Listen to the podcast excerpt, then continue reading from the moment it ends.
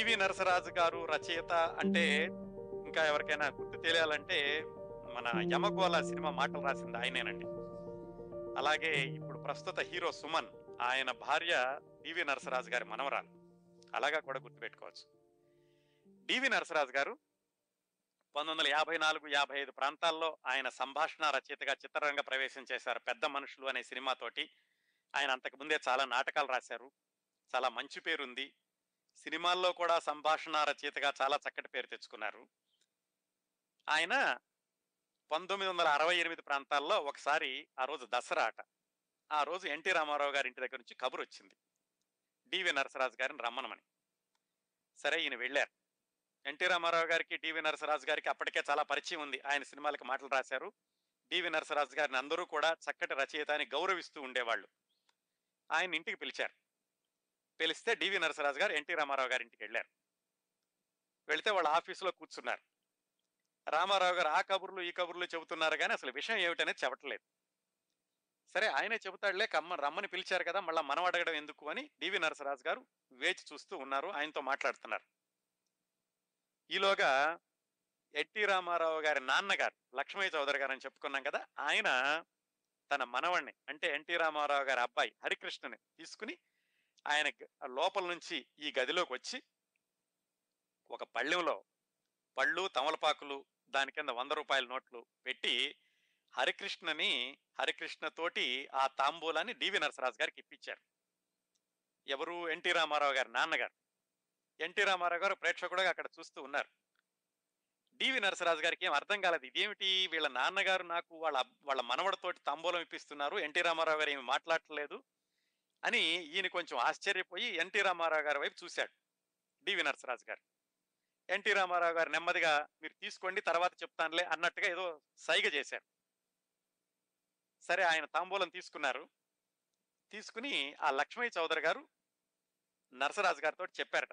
నరసరాజు గారు మీకు నాటకాల అనుభవం బాగా ఉంది. హరిని మీ చేతుల్లో పెట్టు పెడుతున్నాను.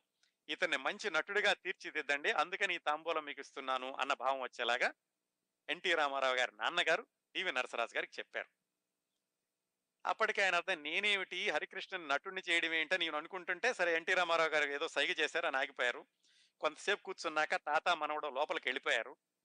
అప్పుడు ఎన్టీ రామారావు గారు డివి నరసరాజు గారికి అసలు కథ చెప్పారు. ఏమిటంటే ఈ హరికృష్ణ నిమ్మకూరులో పెరుగుతూ ఉండేవాడు తాతగారి ఇంటి దగ్గర.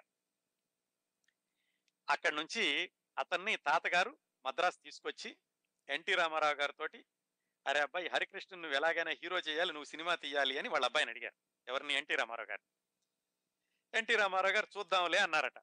నాలుగు రోజులు అయిపోయింది. మాట్లాడలేదు. ఏంట్రా నువ్వు మాట్లాడలేదు? మనవణ్ణి పెట్టి సినిమా తీయమంటే వాడు హీరో అయితే నీకు పోటీ వస్తాడని నువ్వు భయపడుతున్నావా అని అన్నారు పెద్ద ఆయన కదా అంటారు. ఈ విషయాలన్నీ డివి నరసరాజు గారితో చెప్పి పెద్దగా నవ్వారట ఎన్టీ రామారావు గారు. చూడండి మా వాడిని హీరోగా ఏమైనా సరే చెయ్యాలని మా నాన్న అంటున్నాడు. పైగా మా వాడు హీరో అయితే నాకు నాకు పోటీ వస్తాడేమోనని కూడా ఆయన అన్నాడు అని ఆయన నవ్వుతూ చెప్పి డివి నరసరాజు గారితోటి సరే మా నాన్న అంతగా పట్టుబడుతున్నాడు కాబట్టి మనం ఒక స్క్రిప్ట్ తయారు చేద్దాం హరికృష్ణకి నాకు సరిపోయేది అని అడిగారు డివి నరసరాజు గారు. డివి నరసరాజు గారు ఒక వారం రోజుల తర్వాత ఎన్టీ రామారావు గారితో వరసనే రోజు ఒక నాలుగు గంటలు కూర్చుని స్క్రిప్ట్ వర్క్ చేశారు. హరికృష్ణ కూడా కూర్చు కూర్చుంటూ ఉండేవాడట ఆ ఆ చర్చల్లో ఎవరు చెప్పారో ఎన్టీ రామారావు గారు చెప్పారో డివి నరసరాజు గారు అనుకున్నారో కానీ మొత్తానికి కథ ఏమిటంటే మాయా బజార్ని పూర్తిగా సాంఘికం చేయడం. దాంట్లో ఎన్టీ రామారావు గారు ఘటోత్కచుడికి సమానమైనటువంటి పాత్ర హరికృష్ణ అభిమన్యుడికి సమానమైనటువంటి పాత్ర. అలా పెట్టి కథంతా సాంఘిక చిత్రం కానీ జాగ్రత్తగా చూస్తే మొత్తం మాయాబజార్ సినిమా కనపడుతుంది. అలాగా కథ రాశారు కథ మాటలు రాశారు డివి నరసరాజు గారు. అంటే ఏమిటి? ఒక ఎన్టీ రామారావు ఉంటాడు. అతను పెద్ద ఆయన. మొదటి భార్య కొడుకు అతను ఎన్టీ రామారావే. మొదటి భార్య చనిపోతే ఇంకో పెళ్ళి చేసుకుంటాడు. అతను కొడుకు హరికృష్ణ. అంటే ఏమిటి? Harikrishna NT Rama Rao cousin brothers అన్నమాట. ఒక ఎన్టీ రామారావు తండ్రి. అతను చనిపోతాడు. అతను చనిపోయాక ఈ పెద్ద కొడుకు ఎక్కడో బ్రతుకుతూ ఉంటాడు. పెద్ద కొడుకైన ఎన్టీ రామారావు. అంటే ఘటోత్కచుడు అడవుల్లో పెరుగుతూ ఉంటాడు. అతని పేరు కొంగల మల్లయ్య అని పేరు కూడా పెట్టారు. ఈ రెండో కొడుకు అంటే అభిమన్యుడు లాంటి హరికృష్ణ అతను అతన్ని వాళ్ళ మేనమామ మేనత్త తీసుకెళ్తారు. రేలంగి సూర్యకాంతం. అక్కడ వాళ్ళ అమ్మాయిని ప్రేమిస్తాడు. వాళ్ళు ఒప్పుకోరు. అప్పుడు ఈ కజిన్ బ్రదర్ అయినటువంటి ఎన్టీ రామారావు వచ్చి వాళ్ళనంతటిని నాటకాలు చేసి అటు చేసి ఇటు చేసి వాళ్ళిద్దరు పెళ్ళి చేస్తాడు. సేమ్ అదే కదండి మాయాబజార్ కథ. ఆ కథనే యథాతథంగా ఆయన సాంఘికంగా మార్చారు. మాయాబజార్లో ఉన్నటువంటి ఏ సరదా సంఘటనలే కూడా మర్చిపోకుండా వాటన్నిటినీ పెట్టి స్క్రిప్ట్ తయారు చేశారు. పేరు కూడా పెట్టారు. ఏమని? తమ్ముడి పెళ్ళి మామ భరతం. అంటే ఎన్టీ రామారావు ఆ ఘటోత్కచుడికి సమానమైనటువంటి పాత్రకి సరిపోయేలాగా తమ్ముడి పెళ్ళి మామ భరతం అని పేరు కూడా పెట్టి స్క్రిప్ట్ కూడా తయారు చేశారు. ఆ విధంగా ఎన్టీ రామారావు హరికృష్ణ కాంబినేషన్లో మొట్టమొదటగా రావాల్సిన ఉండిన సినిమా తమ్ముడి పెళ్ళి మామ భరతం. మొత్తానికి విషయం ఏమైందో తెలియదు కానీ నరసరాజు గారు కూడా రాయలేదు ఆయన ఆత్మకథలోనూ. ఏమైందో తెలియదు కానీ మొత్తానికి ఆ సినిమా ఆగిపోయింది. ఆ సినిమా ముందుకు వెళ్ళలేదు.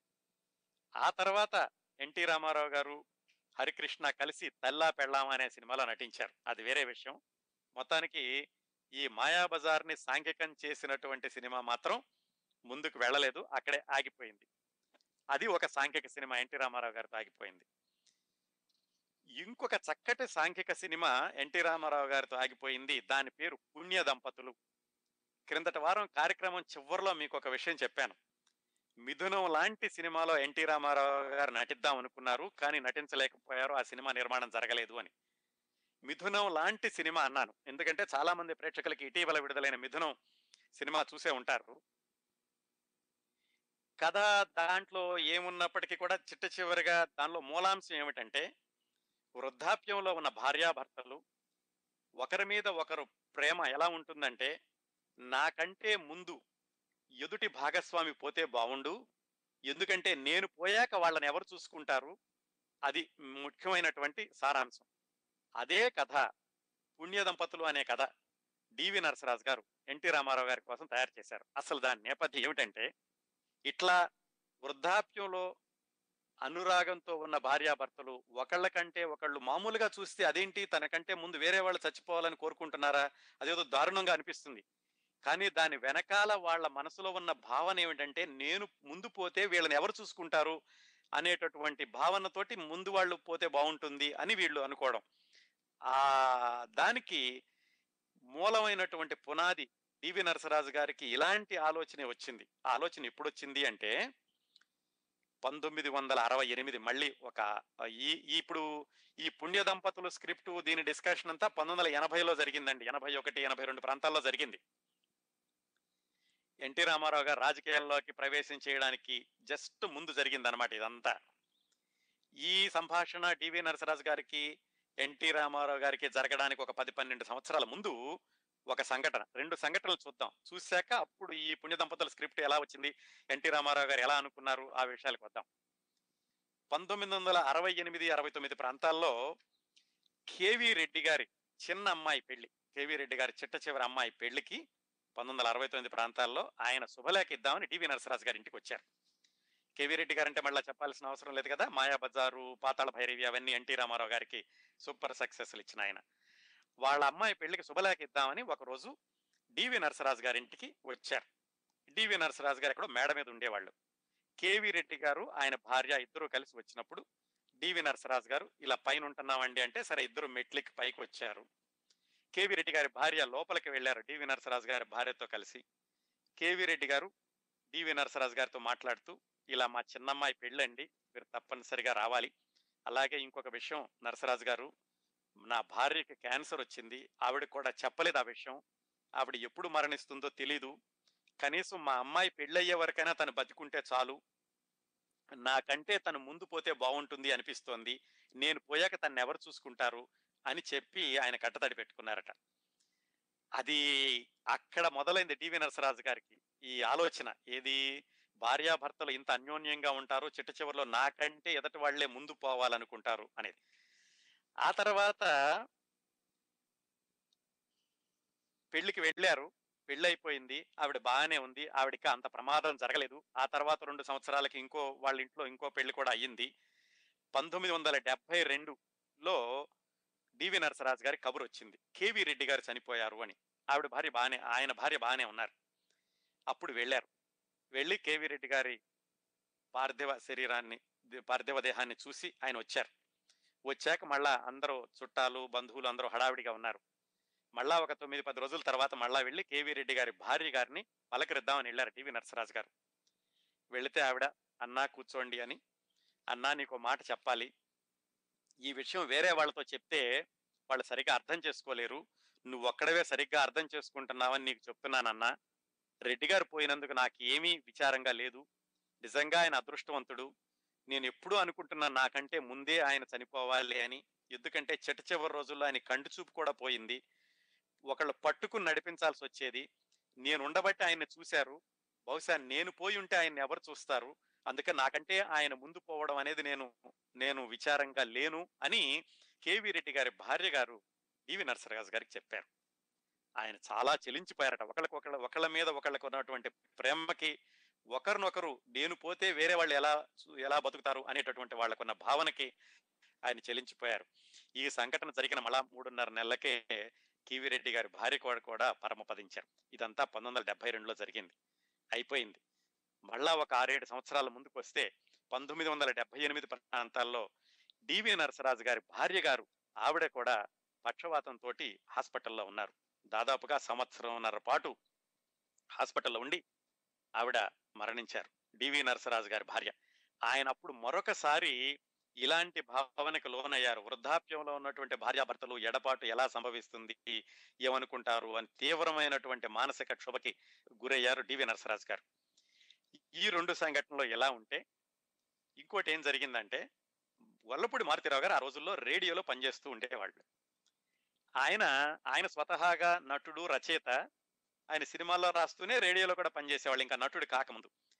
ఆయన టీవీ నరసరాజు గారి దగ్గరికి వచ్చి ఏమండి మా రేడియోకి ఒక నాటకం రాయండి. అందరూ అరగంట గంట నాటకం రాస్తున్నారు. మీరు ఒక సీరియల్ నాటకం లాగా రాయండి అని గొల్లపూడి మారుతీరావు గారు డివి నరసరాజు గారిని అడిగారు.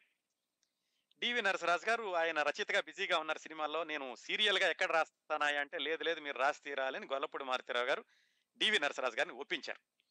మీరు టైటిల్ చెప్పండి చాలు నేను అనౌన్స్ చేస్తాను. తర్వాత మీరు రాయండి అన్నారు. అయితే డివి నరసరాజు గారు ఏం చెప్పారంటే బస్తీలో బహుకుటుంబీకుడు బస్తీలో బహుకుటుంబీకుడు అంటే బస్తీ అంటే ఒక చిన్న నగరం అని కాకుండా మధ్యతరగతి వాళ్ళు ఉండేటటువంటి ప్రదేశం అనే దీంట్లో బస్తీలో బహుకుటుంబీకుడు. చాలా మంది పిల్లలు ఉన్నటువంటి కుటుంబీకుడు అని అర్థం వచ్చేలాగా ఒక టైటిల్ ఇచ్చారు. అలా పెట్టి చాలా కుటుంబం ఉన్నటువంటి భార్యాభర్తలను తీసుకుంటే ఒక్కొక్కళ్ళ కథ ఒక్కొక్క వారం ఒక్కొక్క పిల్లడి కథ చెప్తూ ఎనిమిది వారాలు నడిపించవచ్చు అని డివి నరసరాజు గారు అనుకున్నారు కానీ ఇంకా కథ ఏం అనుకోలేదు ఆయన. అని టైటిల్ ఇచ్చారు గొల్లపూడి మారుతిరావు గారికి. ఆయన వెళ్ళిపోయారు అనౌన్స్ చేశారు. డివి నరసరాజు గారు కథ రాయడం మొదలు పెట్టారు నాటకం. నాటకం రాస్తూ ఉండగా మధ్యలో ఇదిగో వాళ్ళ భార్య గారు హాస్పిటల్లో జాయిన్ అవ్వడం ఆ సంవత్సరంన్నర పాటు ఆవిడ బాధపడడం ఈయన ఆవిడని చూడడం ఇవన్నీ జరుగుతూ వచ్చింది. ఈ నాటకం రాసేటప్పుడే ఈయనకి కేవీ రెడ్డి గారి వాళ్ళ భార్య గారు జరిగినటువంటి ఆ సంఘటన గుర్తొచ్చింది. ఈ బస్తీలో బహుకుటుంబీకుడిలో కూడా ఈ రెండూ కలిసి వచ్చేలాగా ఆయన అనుభవిస్తున్న మానసిక వేదన అంతకుముందు కేవీ రెడ్డి గారు వాళ్ళ భార్య గారు అనుభవించిన మానసిక వేదన ఇవన్నిటిని కలిపి బస్తీలో బహుకుటుంబీకుడు అనేటటువంటి నాటకంలో వృద్ధులైనటువంటి భార్యాభర్తలు ఒకళ్ళ మీద ఒకళ్ళు ఎంత ప్రేమగా ఉంటారు ఒకరికంటే వేరే వాళ్ళు ముందు పోతే బాగుంటుంది అనుకుంటారు అనే సంఘటనలన్నింటినీ డివి నరసరాజు గారు బస్తీలో బహుకుటుంబీకుడు అనేటటువంటి నాటకంలో చూపించారు. ఆ నాటకం రేడియో నాటకం చాలా శ్రోతలను విపరీతంగా అలరించింది. ఆ చిట్ట చివరి దృశ్యాలు విని చాలా మంది శ్రోతలు ఏడ్చేశారు. ఇలా భార్యాభర్తలు వృద్ధాప్యంలో ఇంత ప్రేమ ఉంటుందా ఒకళ్ళంటే ఒకళ్ళకి అని. ఇదంతా జరిగింది. ఇప్పుడు ఎన్టీ రామారావు గారి దగ్గరికి వద్దాం. ఎన్టీ రామారావు గారికి పంతొమ్మిది వందల ఎనభై ఒకటి ప్రాంతాల్లో ఎక్కడో ఒక షూటింగ్లో యాక్సిడెంట్ అయ్యి ఆయన కొన్ని రోజులు విశ్రాంతి తీసుకోవాల్సి వచ్చింది. పలకరిద్దామని ఒక రోజు డివి నరసరాజు గారు వాళ్ళ ఇంటికి వెళ్ళారు. వెళితే ఇల్లంతా కిటకిటలాడుతుంది. ఎంతో మంది వస్తున్నారు పోతున్నారు పలకరిస్తారు. సరే డివి నరసరాజు గారు రామారావు గారు నేను వెళ్ళొస్తానండి ఊరికే మిమ్మల్ని పలకరిద్దామని వచ్చాను. చాలా మంది ఉన్నారు కదా నేను వెళ్తున్నాను అంటే వీళ్ళందరూ ఎప్పుడు ఉండేదే నరసరాజు గారు. మీరు రేపు రండి ఖాళీగా. కాస్త మీతో మాట్లాడితే నాకు మనసు బాగుంటుంది. మనం ఆ విషయాలు ఈ విషయాలు మాట్లాడుకుందాం రేపు రండి అని చెప్పారట. మర్నాడు మళ్ళీ డివి నరసరాజు గారు వెళ్ళినప్పుడు ఎన్టీ రామారావు గారు ఎవరూ లేకుండా చూసుకుని ఒక్కళ్ళే ఆఫీస్ రూమ్లో ఉన్నారు. డివి నరసరాజు గారితో మాట్లాడుతున్నారు. ఏవో మాట్లాడుతూ అరవై సంవత్సరాల వయసు వచ్చేసింది నాకు కూడా ఎలా ఉండాలి ఏమిటి భార్యాభర్తలు ఎలా ఉంటారు? ఈ కబుర్లన్నీ చెప్తుంటే అప్పుడే డివి నరసరాజు గారు అంతకు ముందు మరణించిన తన భార్య హాస్పిటల్లో ఉండడం ఆయన అనుభవించినటువంటి మానసిక వేదన ఇవన్నీ ఏదో లోకాభిరామాయణంగా ఇద్దరు మాట్లాడుకుంటున్నారు. మాట్లాడుకుంటున్నప్పుడు ఆ మాటల మధ్యలో ఎన్టీ రామారావు గారు అడిగారట మీరు ఇంత ఇదిగా చెప్తున్నారు వృద్ధాప్యంలో ఉన్న భార్యాభర్తలు వాళ్ళ దగ్గర అనురాగం ఒకళ్ళ గురించి ఒకళ్ళు అనుకోవడం ఇలాంటివన్నీ మీరు ఏమైనా రాశారా స్క్రిప్ట్? అని అడిగారట. అప్పుడు డివి నరసరాజు గారు నేను రాశానండి ఇది ఒక రేడియో నాటకం ఆ రేడియో నాటకంలో ఉన్న కథ మీకు చెబుతున్నాను. అంటే రామారావు గారు చాలా ఆసక్తికరంగా లేదు లేదు నాకు ఆ స్క్రిప్ట్ ఒకసారి ఇవ్వండి నాకు నేను వింటాను ఆ టేప్ అంటే టేప్ ఎందుకండి నేనే చెబుతాను నా దగ్గర స్క్రిప్ట్ అంతా ఉంది అన్నారు.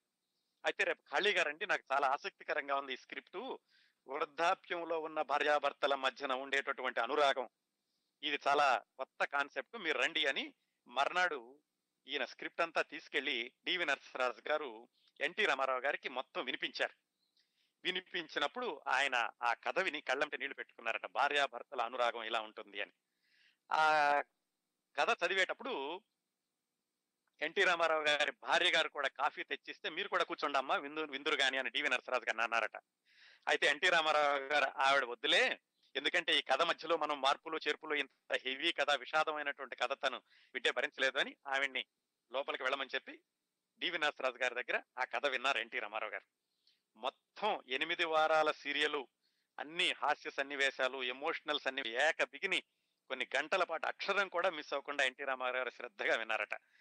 ఇక డివి నరసరాజు గారు చదువుతుంటే ఆ చిట్ట చివరి దృశ్యాలు వచ్చేసరికి ఆయనకి ఆయన భార్య చనిపోవడం అలాగే కేవీ రెడ్డి గారు ఆయన భార్య అనుకుని ఇవన్నీ గుర్తొచ్చి ఆయన కూడా ఎమోషనల్గా ఫీల్ అవడం ఎన్టీ రామారావు గారు కూడా విపరీతంగా చెలించిపోవడం ఆ స్క్రిప్ట్ వినడం ఆ స్క్రిప్ట్ విని జరిగిందట.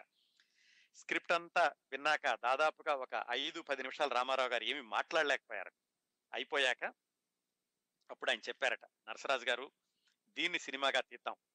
పేరు పుణ్య దంపతులు అని పెడదాం. ఈ వయసులో నాతోటి పదిహేను ఇరవై లక్షలు పెట్టి ఇలాంటి సినిమాలు తీయడానికి ఎవరు ముందుకు రారు. అందుకని నేనే ఈ సినిమా తీస్తాను.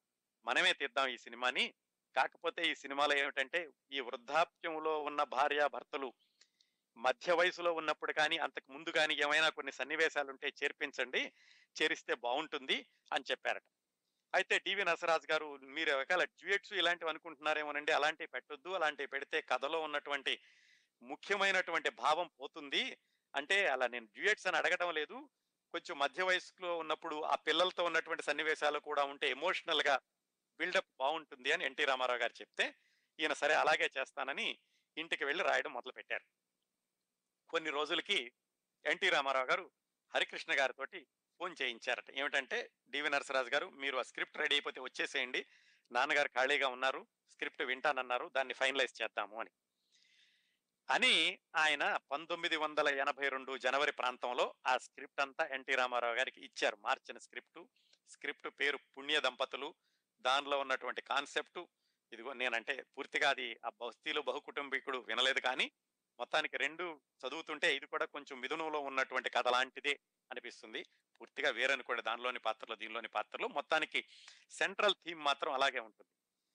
అది అనుకున్నారు పుణ్య దంపతులు. జనవరిలో జరిగింది. ఎనభై రెండు జనవరిలో ఆయన ఏమిటంటే అప్పటికే ఆయన రాజకీయ పార్టీని ప్రారంభిద్దాం అనుకుంటున్నారు. కాకపోతే పంతొమ్మిది వందల ఎనభై రెండు మే ఇరవై ఎనిమిది తన పుట్టినరోజును ప్రకటిద్దాం అనుకున్నారు.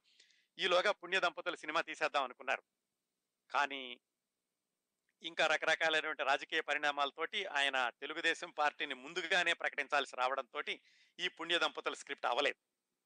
ఆ విధంగా ఆయన ఎంతో మనసు పడి రాయించుకున్న స్క్రిప్టు చాలా రోజుల తర్వాత మళ్ళా వృద్ధ పాత్ర ధరిద్దామని. ఎందుకంటే ఆయన అరవై రెండులో భీష్ముడు డెబ్బై అరవై ఒకటి అనుకుంటా అరవై రెండులో భీష్ముడు డెబ్బై రెండులో బడిపంతుల తర్వాత మళ్ళా ఇది ఎనభై రెండులో మరొక వృద్ధ పాత్ర అయి ఉండేది. ఇది సినిమా నిజంగా కనుక జరిగి ఉంటే ఆ సినిమా ఆ విధంగా ఆగిపోయింది ఆ తర్వాత రాజకీయాల్లోకి వచ్చాక డివి నరసరాజు గారిని కలిసినప్పుడల్లా ఆయన అంటూ ఉండేవాళ్ళ రామారావు గారు నరసరాజు గారు ఆ పుణ్య దంపతుల సినిమా ఎప్పటికైనా తీయాలండి.